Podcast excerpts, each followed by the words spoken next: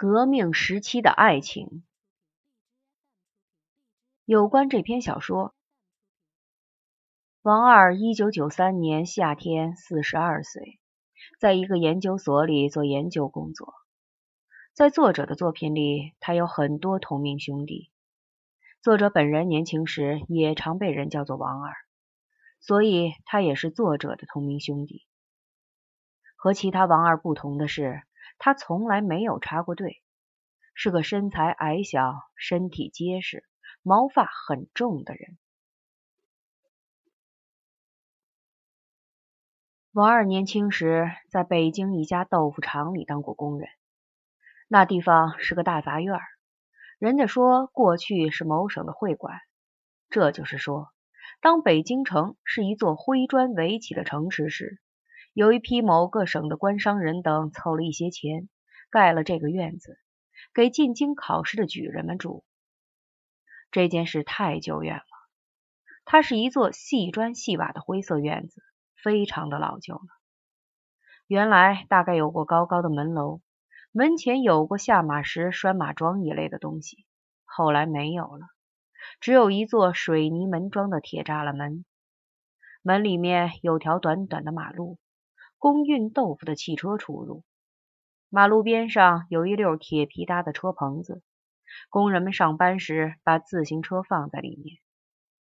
棚子的尽头有个红砖砌的小房子，无论春夏秋冬，里面气味恶劣；无论黑夜白天，里面点着长明灯。那里是个厕所。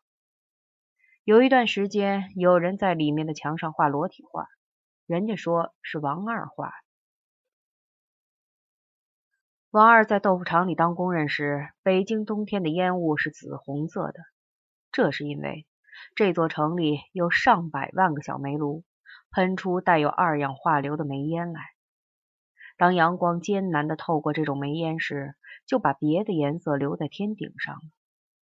这种颜色和他小时候见过的烟雾很近似。对于颜色，王二有特别好的记忆力。但是不管你信也好，不信也罢，他居然是个色盲。早知道自己是个色盲，他也不会学画，这样可以给自己省去不少的麻烦。王二在豆腐厂当工人时，大家都不知道他是色盲，将来当不了画家。相反，他们只知道他右手的手指老是黑黑的，而别人不这样。这说明只有他经常拿着炭条画素描，别人则不画。而厕所墙上的裸体画正是炭条画的。除此之外，画在白墙上的裸体女人虽然是一幅白描，只有寥寥可数的几根线条，那几根线条却显得很老练，很显然是经常画才能画得出来。这些事儿足以证明是他画了这些画。那个女人被画出来以后，一直和上厕所的人相安无事，直到后来有人在上面用细铅笔添了一个毛扎扎的器官和一个名字，问题才变得严重起来。照他看来，原来作画的和后来往上添东西的显然不是一个人。但是这些话没人肯听。人家把厕所的墙重新粉刷了，可是过了没几天。又有人在厕所里画了这样一个女人，并且马上又有人添了同样的东西，这简直就是存心捣蛋了。你要知道，人家在那个女人身边添的名字是老鲁，老鲁是厂里头头、革委会主任的名字。这位老鲁当时四十五六岁，胖乎乎的，两个脸蛋子就像抹了胭脂一样红扑扑的，其实什么都没抹。他说话就像吵架一样，有时头发会像孔雀开屏一样直立起来。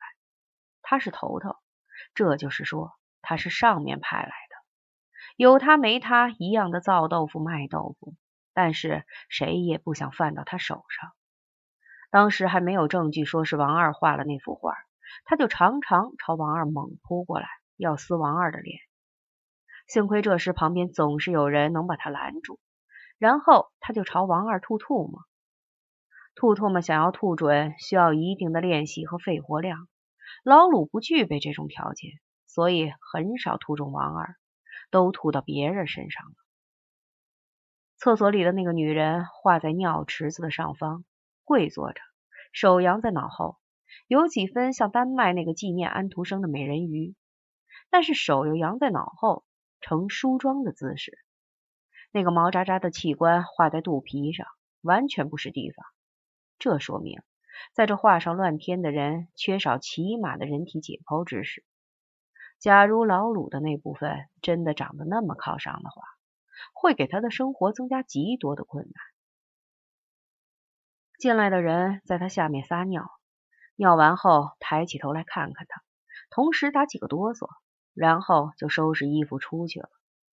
我猜就在打那几个哆嗦时，那位不知名的画家画出了这个女人，总共也用不了五秒钟。但是这五秒钟几乎能让王二倒一辈子的霉。王二在豆腐厂里当工人是一九七三年的事儿，当时北京城显得十分破败，这是因为城里的人衣着破旧。当时无所谓时髦，无所谓风流，大家也都没有什么财产，没有流行音乐，没有电影可看，在百无聊赖之中，每个人都想找别人的麻烦。一九七三年早已过去了。厕所里的淫画是一件很常见的东西，像老鲁那样的人也无甚新奇之处。所以，我们看到以上的论述，就如看一幅过时的新闻图片，不觉得它有什么吸引人的地方。只有一种情况会使这一点发生变化，就是那位王二恰巧是你。把这一点考虑在内，一切就都不一样了。